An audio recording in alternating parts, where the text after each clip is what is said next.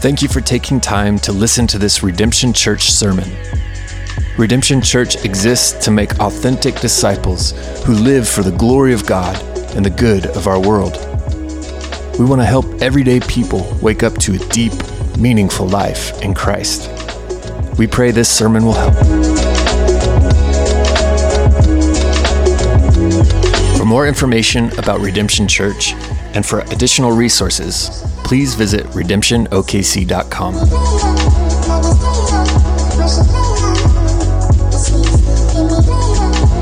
Today might have to be the last time that I preach, and here's why I say that. If you were here back in April, uh, the last time I preached, you might remember that the passage that we looked at primarily had to do with not grumbling. Um, and I told you that on Saturday, before preaching on Sunday, our dog chewed up our rug, and that I had not listened to uh, Paul's words here, and instead I had grumbled very loudly at the dog, at the situation. I was upset, I was grumbling. So now, fast forward, here we are in May. It's a month later, and I'm preaching again. Our passage is uh, the song that we sung to open the service. It's dealing with anxiety. It's that famous passage that says, Do not be anxious about anything. And last week, my family and I were um, out of town visiting my sister in law and her husband and their new baby. And so it was a pretty easy week to not be anxious. We were just hanging out, weren't, weren't really working, didn't have the everyday things that usually make us anxious. But then we drove home and we got home on Friday around 6:30 and it's 90 degrees outside and we walk in the door and our air conditioner was blowing hot air. And so I did the two or three things that I know how to fix it. I turned it off and back on, didn't work. I replaced the dirty air filters, didn't work. I got out the hose and cleaned the coils off a little bit, didn't work. And there's nothing like a major home appliance breaking down to make you anxious, right? I started thinking, how much is this going to cost to fix? How long is it going to take to fix? Do we need to go find somewhere to sleep tonight because it's hot? And I just had to laugh because rugs getting chewed up, air conditioners breaking down, those things are not normal occurrences at our house. And yet, the last two times I've preached, those things have happened and directly challenged uh, my grumbling and then this time my anxiety. So uh, I'm scared for what's going to happen next. This, this might just have to be it.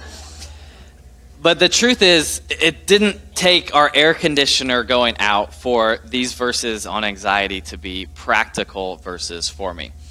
Uh, whether it's small things or big things, every single one of us deals with anxiety, and for most of us, we deal with it on a pretty much daily basis. So that's why this passage this morning is one of my favorite passages in all of Scripture, and I think it's also one of the most relevant and practical passages in all of Scripture for us.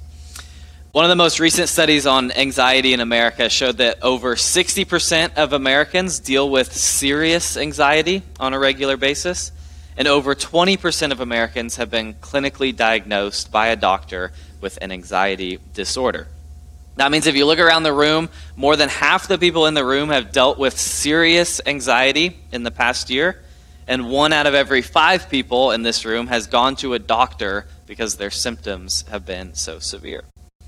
Those statistics also mean that the average American is eight times more likely to deal with serious anxiety than get cancer, and five times more likely to deal with serious anxiety than live in poverty. So, dealing with anxiety is one of the biggest and most pervasive problems that we face as human beings. The good news is God knows that. God knows what it's like to be human, and if we look at the Bible from beginning to end, the Bible is filled with words of comfort and encouragement to anxious people. And probably the most quoted, the most famous verse on anxiety in all of Scripture is right here in Philippians 4, as Paul is winding down this letter to this church.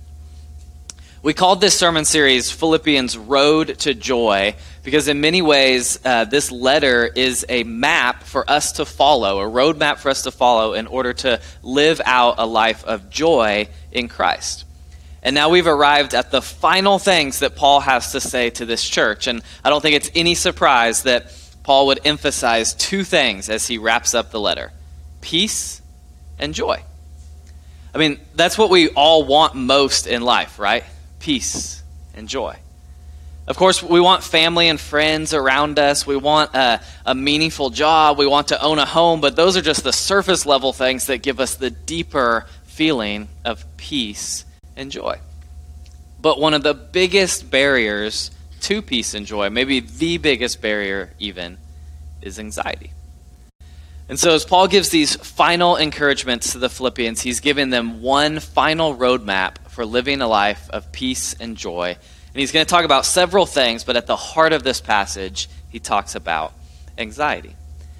And Paul's roadmap here isn't just positive thinking. It's not three quick fixes for anxiety. It's not just breathe deeply and exercise more. Uh, Paul knows that we're plagued with anxiety. He knows that we live in a broken world. And yet he also knows that God loves us. That God doesn't want us to experience anxiety. God wants us to have peace and joy, and that there are things that we can do as Christians to push against the anxiety in our lives and enter in to real peace and joy in Christ. So if your life is filled with anxiety and lacking peace and joy, and whose isn't, then this passage is for you this morning.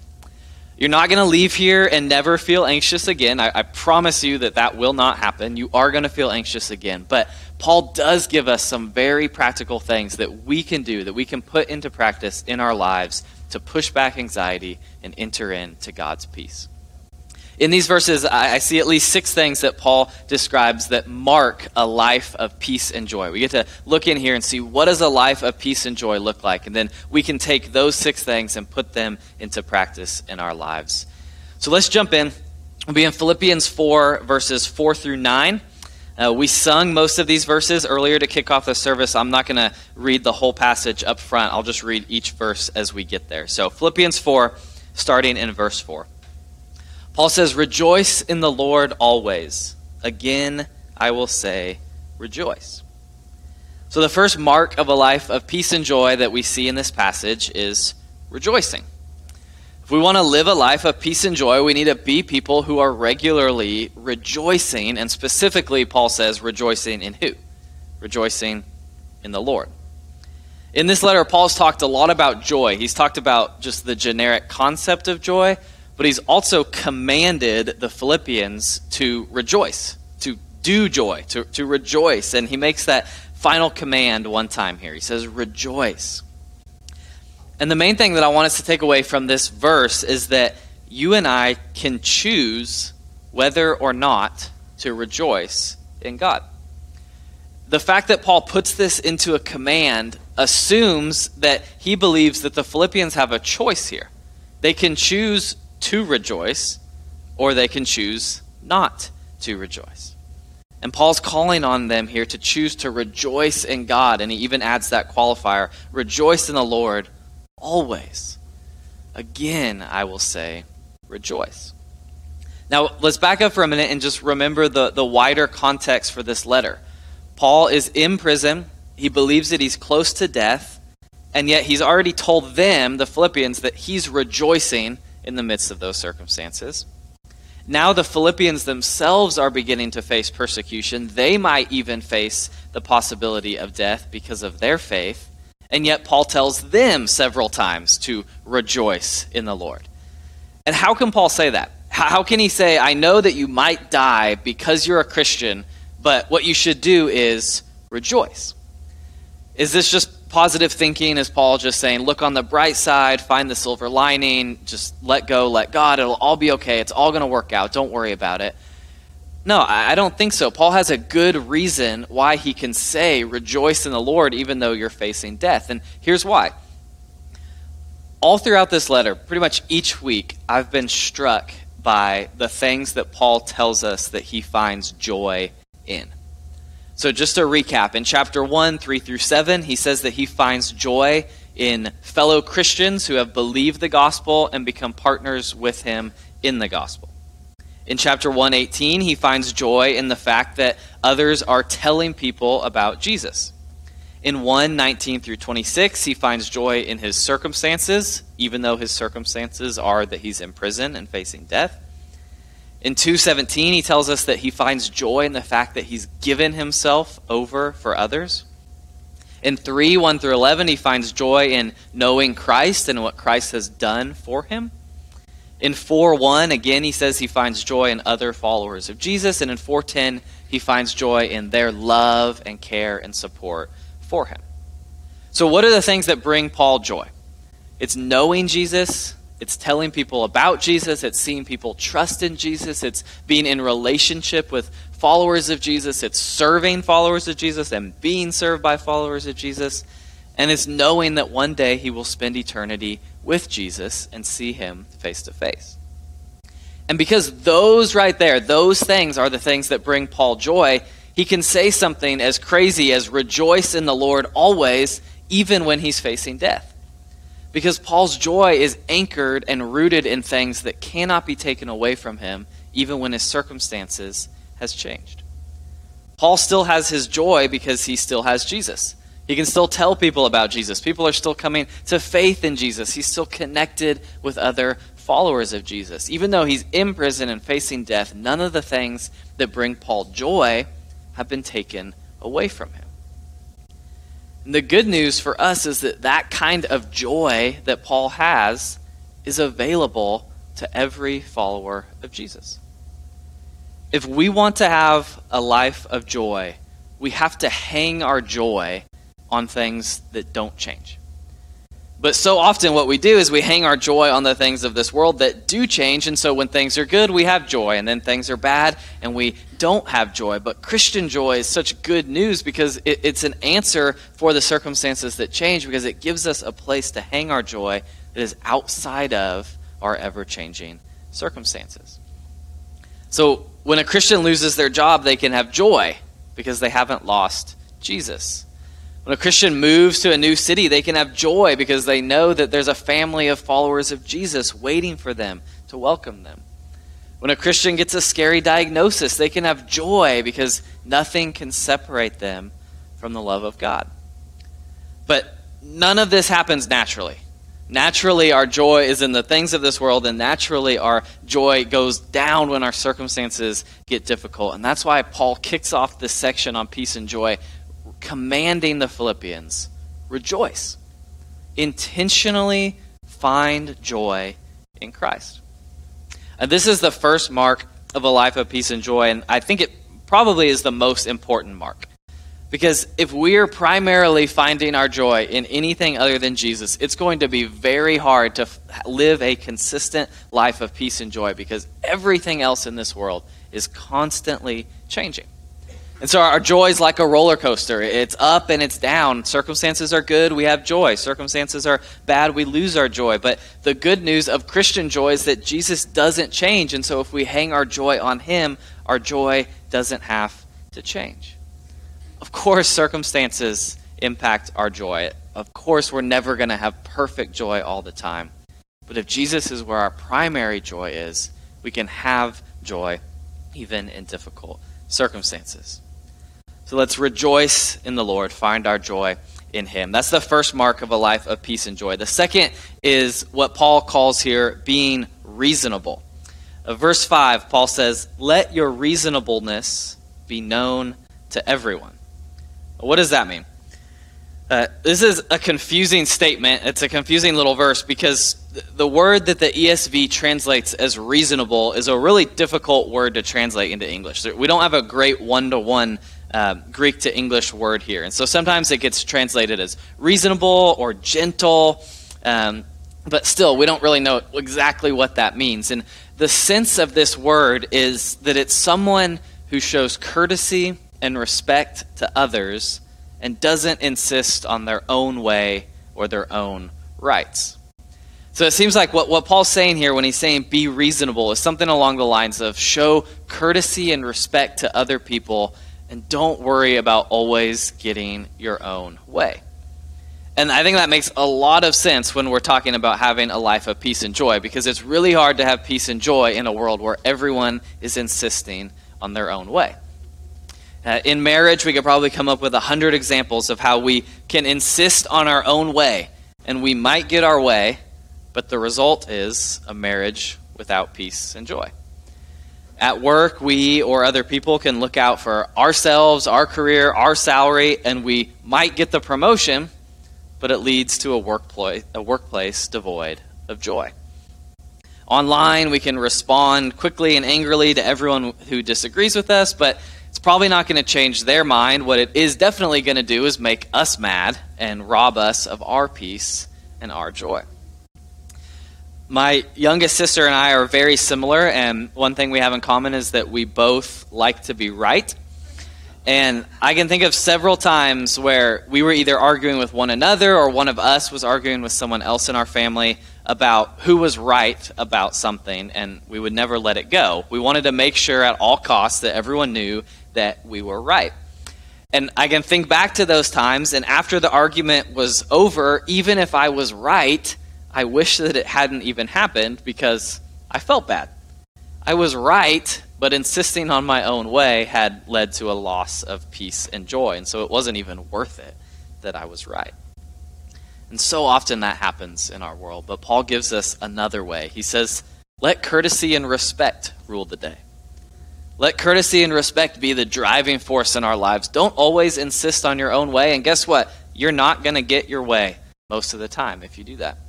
You might not get the biggest salary that you could have. You might not get the promotion. You might have to let that thing that someone said online go. But you can keep your peace and your joy in the process.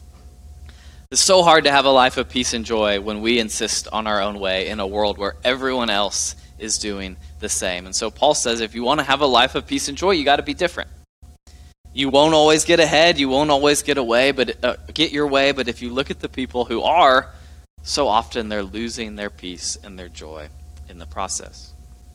So the second mark of a life of peace and joy is what Paul calls being reasonable, which we said is more like showing courtesy and respect to others and not insisting on our own way.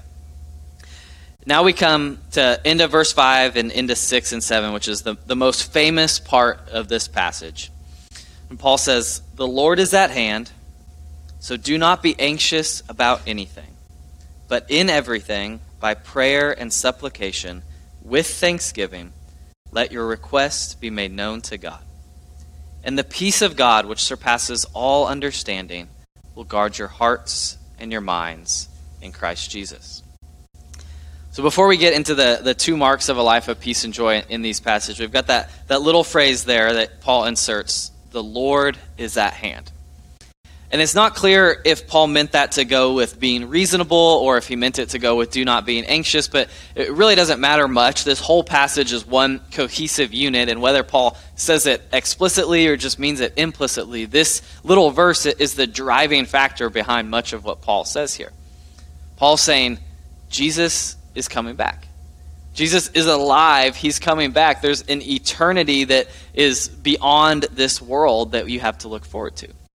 And if that wasn't true, then nothing Paul says in this section would make any sense. Paul wouldn't be able to tell them to rejoice even though they're facing death because this life is all there is. So why would you rejoice in death? But because that's true, Paul says you can have joy in any circumstance because that's true, you can not insist on your own way because getting ahead in this life is not the most important thing. And because that's true, because Jesus is coming back, you cannot be anxious. He gives us a reason for not being anxious. Paul says, Do not be anxious about anything, but in everything, pray. And so, our, our third mark of a life of peace and joy is praying. And it's such a beautiful contrast Paul sets up in this verse. What should Christians be anxious about? Nothing. What should Christians pray about? Everything. It's, it's, basic Christian theology and practice for Paul. He, because we believe in a God who is all powerful and a God who loves us enough to die for us, we have no reason to be anxious about our circumstances. And because we believe that God is personal and not some distant cosmic being, we pray and we talk to God about the things that bother us. Of course, though, battling anxiety is not that simple. I know that. You know that. But we do have to start here. We can't just gloss over what is actually true about God. We have to start with this foundation. And do you believe that God is sovereign, that God loves you, and that you can talk to God about the things you're anxious about. Because if you do believe that, then you have an incredibly powerful foundation for battling anxiety in your life. If we step back for just a moment and consider those three things that God is sovereign, which means He's in control of every little thing that happens in the world, that God loves you, and that you can talk to God about your problems and worries, then we have nothing to fear. Because nothing happens outside of God's control and God's purposes for us and our world. And God wants what's best for us, and God's in control. And so whatever happens is what's best for us and is grace from God. The problem is, though, we're human. So we fail to believe that every single day. We, even if we believe it deep down, life gets hard, our hearts and our minds lead us astray. And so even though we know we shouldn't be anxious, we are. And so, what do we do about it? Paul gives us one thing to do pray. Paul says, Let your requests be made known to God. Tell God what you want.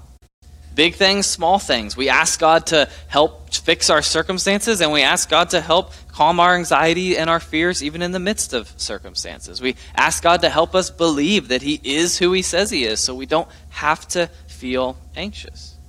We can't fix our circumstances. We can't get rid of our anxiety. We can't make ourselves believe. But we, what we can do is talk to the one who can do those things. So Paul tells us pray.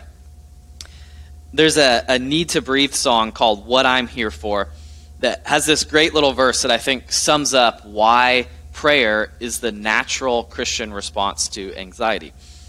The verse says, If we knocked on heaven's door, I'd say, God, I'm only human. You'd say, that's God, that's what I'm here for. We are only human. But God knows that. God didn't create us to provide for ourselves, He is our provider. He didn't create us to make meaning and purpose in life, He gives us meaning and purpose. He didn't create us to control our circumstances, He controls our circumstances. And so, the proper response to our anxiety when we feel like I'm only human, I can't deal with it, is to acknowledge that's true. I can't deal with it. But I can talk to the one who can. And what's the result of taking our anxiety to God in prayer? It's that the peace of God, which surpasses understanding, will guard your hearts and minds in Christ Jesus. I love the imagery in this verse that Paul says God's peace will guard your hearts and your minds. Notice what Paul doesn't say here. He doesn't say when we pray about our anxieties, God's going to fix the situation or circumstance that's causing your anxiety. He might, but he might not. He doesn't even say God will remove all of your anxiety. Again, he might, but he might not. What he does promise, though, will happen for the Christian who brings his or her anxieties to God in prayer is that God's peace will guard our hearts and our minds. Paul's borrowing the language of the guard towers around the cities to say that when you pray about the things you worry about, God's peace sets up guard over your heart and your mind. That means that if you're a follower of Jesus, even when you're filled with anxiety, God is there protecting you. God is doing battle against the thoughts and feelings that fill your heart and mind. And we can hope in the fact that one day when Jesus returns, that peace of God that's now guarding us will be the dominant emotion and feeling of our hearts and minds. When Jesus comes back, there'll be no more anxiety, no more worry, simply the peace of God, not just as a guard, but fully and finally filling our hearts and our minds. One more thing I want to point out from these few verses is that, that little phrase in there, Paul says, praying with thanksgiving. So if praying is the third mark of a, a life of peace and joy, closely related to it is thanking. We should pray to God about everything. We should ask God to, to fix our circumstances. We should ask God to remove our anxiety. But we should do all things, all, all those prayers, we should bring them before God with thanksgiving. Praying with thanksgiving means simply praying in a spirit of thankfulness to God for what He's done in the past and what He's going to do in the future, no matter what happens. It's praying with the belief that God loves me and God cares for me, and therefore I can be thankful no matter what God decides to do. In good circumstances, I'm thankful. In bad circumstances, I'm thankful. When anxiety persists, I'm thankful. When anxiety is relieved, I'm thankful. The proper posture for Christians in prayer is one of thanksgiving towards God. And when we pray like this, it, it helps lead us down the path of peace and joy. The opposite of this would be to be ungrateful or angry at God in prayer. And unfortunately, that can happen so easily when we're anxious because life is hard. We wonder, why is this happening to me? But if we lose our thankfulness to God for what He has done and what He is doing in our lives, then we also lose our lifeline in our anxiety. When life gets hard, God promises to guard us and to be with us. But if we get bitter and angry towards God, then we're not going to feel His presence in our lives. That doesn't mean we shouldn't be honest with God. It's okay to cry out to God and to be angry with God. We see that in the Psalms, but what we also see in the Psalms is that the psalmists don't stay there. They, they awaken their soul, as we sung earlier. They move themselves back to a place of thankfulness towards God. A life of peace and joy is one that's marked by thankfulness to God for what He's done in saving us and what He's doing in our circumstances as well. Let's keep going. Verse 8, another really uh, well known verse in this passage. Paul says, Finally, brothers, whatever is true, whatever is honorable, whatever is just, whatever is pure, whatever is lovely, whatever is commendable, if there is any excellence, if there is anything worthy of praise, think about these things. So, the fifth mark here is that living a life of peace and joy involves thinking about the right things. In this section, Paul is telling them uh, that if they want to live a life of peace and joy, the, one of the things they need to do is think about things that are true, things that are honorable, just, pure, lovely, commendable, excellent, worthy of praise. And it is so simple, but it makes so much sense because much of anxiety starts in our minds when we're thinking about things that have gone wrong or things that could go wrong. And so it makes sense that if we want to have a life of peace and joy, we should be thinking about these type of things instead. And we don't have time to walk through each category that Paul uh, mentions here, but I do just want to make two observations from this list. The first thing I want to point out is that Paul kicks off this list telling Christians who are in the middle of anxiety to think about what is true. And if you think about it, this is a pretty weird way to start this list. It's kind of shocking, even, because remember the context. Paul is encouraging these anxious people who might be facing death for their faith to not be anxious. And he's telling them to think about certain things in order to not be anxious. But the first thing he tells them to think about is what's true. But what's true for them is that they're facing death.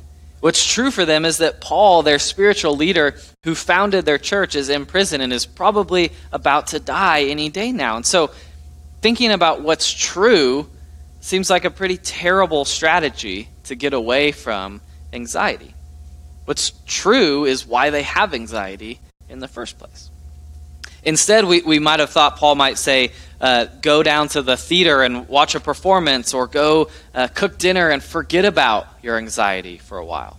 Distract yourself so you don't have to think about it. That's definitely the 21st century approach to anxiety, isn't it?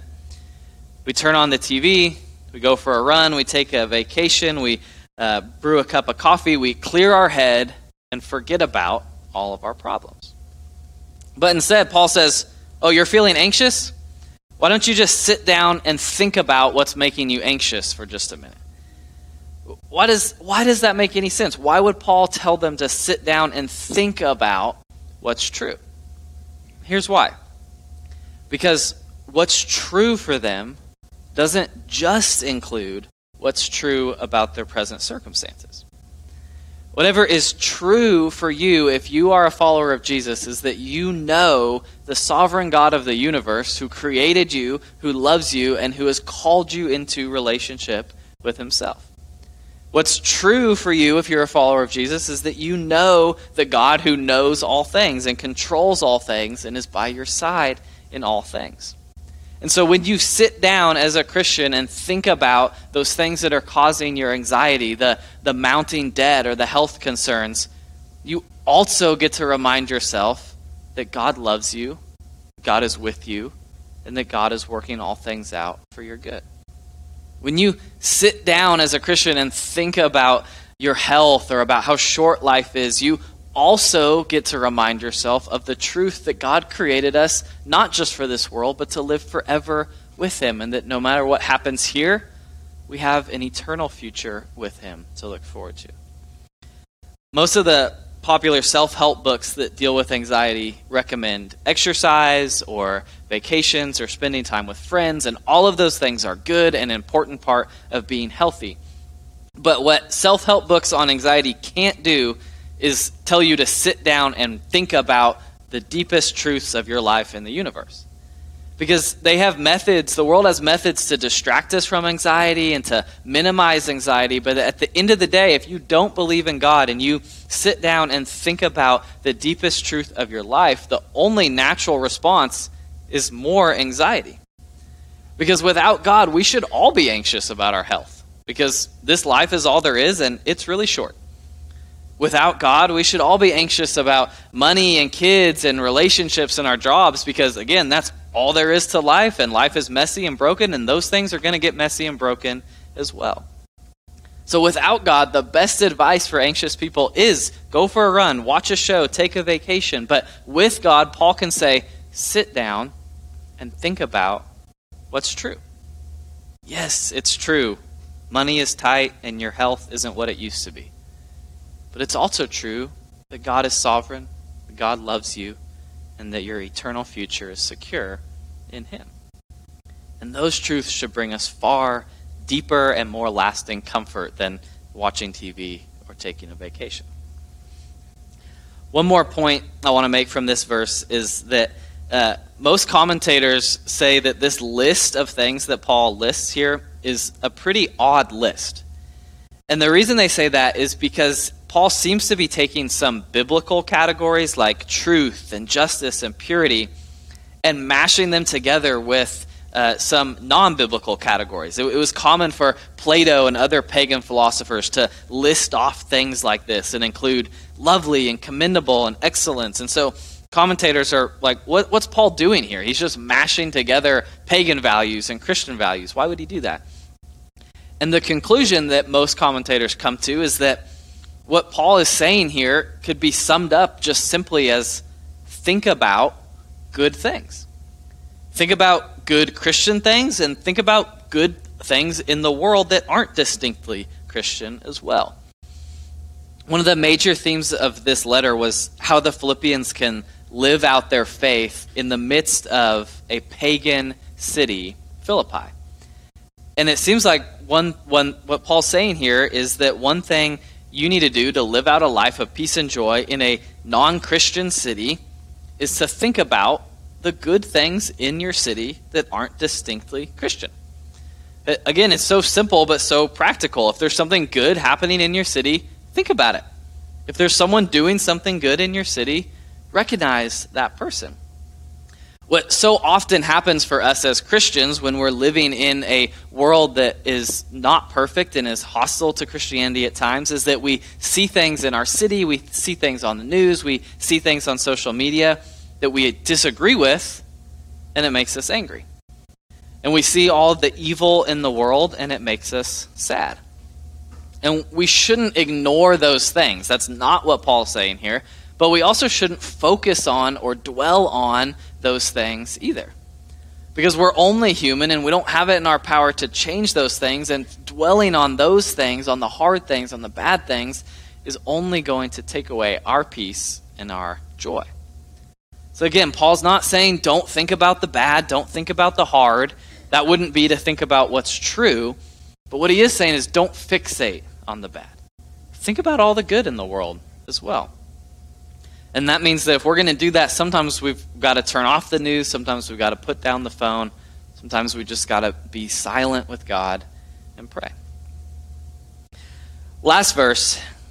In verse 8, we saw Paul say that thinking about right things was a mark of a life of peace and joy. And now in verse 9, he says, doing the right things is a life of peace and joy. Verse 9, Paul says, What you have learned and received and heard and seen in me, practice these things, and the God of peace will be with you. So Paul makes this summary statement. He says, Everything you've learned from me, everything you've received from me, everything I've told you, everything you've seen me do, do it. He's basically saying just live out the Christian life. Pray, read your Bible, gather with the church, sing, care for one another, practice hospitality, tell other people about Jesus. All the things we've seen Paul doing in this letter, all the things we see in the book of Acts, Paul's saying if you want to live a life of peace and joy, go and do these things. Of course, Paul's not saying that if you do those things, God's going to reward you with peace. But what he is saying is that the Christian life, how Jesus modeled it for us, how Paul modeled it for us, and how Christians have lived it for 2,000 years, is a life that sets us up for peace and joy. It involves things like prayer, which we've already seen is a key component to peace. It involves Christian community who can be there for you during difficult times. It involves singing and rejoicing together in God. It, it involves mission, which gives us life and meaning and purpose. And all of these things put together help push back on anxiety and help move us into a place of peace and joy. Some of these things in this section are really simple, but they're also really important. Paul's saying if you want to live a life of peace and joy, make sure you're practicing the rhythms of the Christian life because the rhythms of the Christian life push us towards peace and joy, and neglecting those rhythms push us towards anxiety and worry. And then Paul ends this section with this incredible promise. He says, And the peace of God will be with you. So if you remember back in verses 6 and 7, Paul said, Don't be anxious, pray, and then the peace of God will guard your hearts and minds. And now Paul brings it full circle. He wraps up this section by saying, Not only will the peace of God be with you, but the God of peace will be with you. And here's why I think this verse right here is the key to this entire passage. Every single human being in the world who's ever lived wants the peace of God. And most people aren't going to call it that. They're just going to call it peace, but they want the type of peace that Paul's talking about here the peace that surpasses understanding, the peace that never goes away, that even when our circumstances are bad. That's what every single person wants in the world. And it's also true that none of us actually has it perfectly. And so we all go looking for it in various places. We look for the peace of God in movies or Netflix. We look for it in nice homes or nice cars. We look for it in marriage or by having kids. We look for it in jobs that give us purpose and meaning. We look for it in good meals or good wine or in yoga or deep breathing or healthy eating or vacations or all of these different things, we look for the peace of God everywhere because one of our greatest desires is to have it, and none of us actually has it. And none of those things I just mentioned are bad things. Those can all be good gifts given to us by a good God that we enjoy in His grace. But the problem is, if we're looking to those things for the peace of God, we're not going to find it. Because the peace that those things give is not perfect, it's temporary. It's incomplete. They help for a while, but the peace that they provide never lasts. And the reason that's true is because those things are promising us the peace of God, but they're missing the God of peace. And without the God of peace, we will never have the peace of God. The only way to have peace in this life that isn't ripped away when things go wrong is if that peace is anchored somewhere outside of ourselves and outside of our circumstances. But all of the ways that the world deals with anxiety is about changing ourselves and changing our circumstances, but they don't work. So we, we clear our mind by watching a show or by exercising, but the show ends, the run ends, and the anxiety floods back in. We change our surroundings with a new house or a vacation, but as soon as the vacation ends or the house doesn't feel new, the anxiety floods back in. We eat healthier and take care of our body, but we still have to face the reality that it doesn't matter how healthy you eat, you're still going to die just like everyone else. So we can change ourselves, we can change our surroundings, we can change our circumstances, we can do that as much as we want, but we're never going to find the perfect remedy for anxiety because it's not out there in the world or inside of ourselves. Peace that surpasses understanding doesn't exist in the world. It doesn't exist within ourselves. We've got to go outside of our world, outside of ourselves, outside of our circumstances to something or someone that exists outside of us and this world if we want peace. And we know that that is the God of peace. The God of peace who has perfect peace that can look down at this broken, messed up world and all of it. We only see a little bit of it. He sees all of it and yet he still has peace.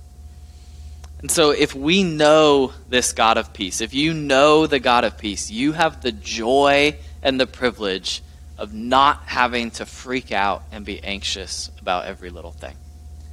Our world, I don't have to tell you, I don't think, is freaking out and anxious about every little thing. And they're doing so because they have no foundation for peace. But we do. We don't have to freak out when things are scary or hard in our lives or in the world around us because we know the one who is totally in control and we can look at him and he's not freaking out. So we can have joy and peace, not because we can muster it, but because we know the God of peace. So, real quick, how can we apply this text to our lives? The first question would be Do you know the God of peace? Have you acknowledged that you can't live your life on your own? And have you trusted in Jesus as the King of your life? If not, you will never know lasting peace in your life. You'll know it in bits and pieces, but without the God of peace, you cannot know the peace of God. And so if you don't know the God of peace, your first step is to trust Him. For those of us who do know the God of peace, we, have got to ask ourselves where are we looking for peace?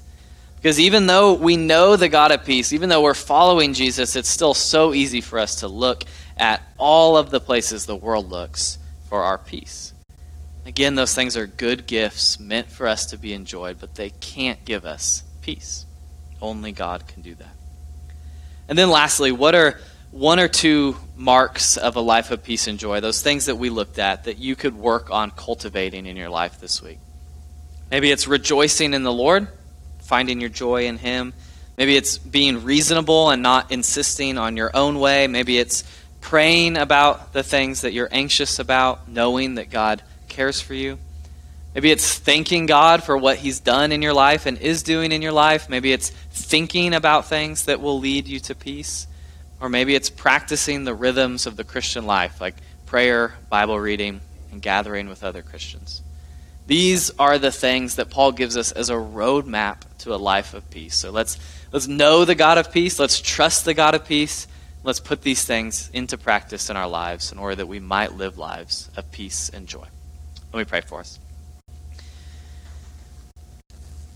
Father, we so badly want peace and we just most of the time feel anxious and fail to trust you. And Lord, we can't muster peace on our own. We we just need you to come and to give us peace. We need you to help us trust that you love us, trust that you are who you say you are, that you are working all things out for our good. And so, Father, I just pray for every person in this room, you would help us to trust you and to know the peace that only you can give. It's in Jesus' name we pray. Amen.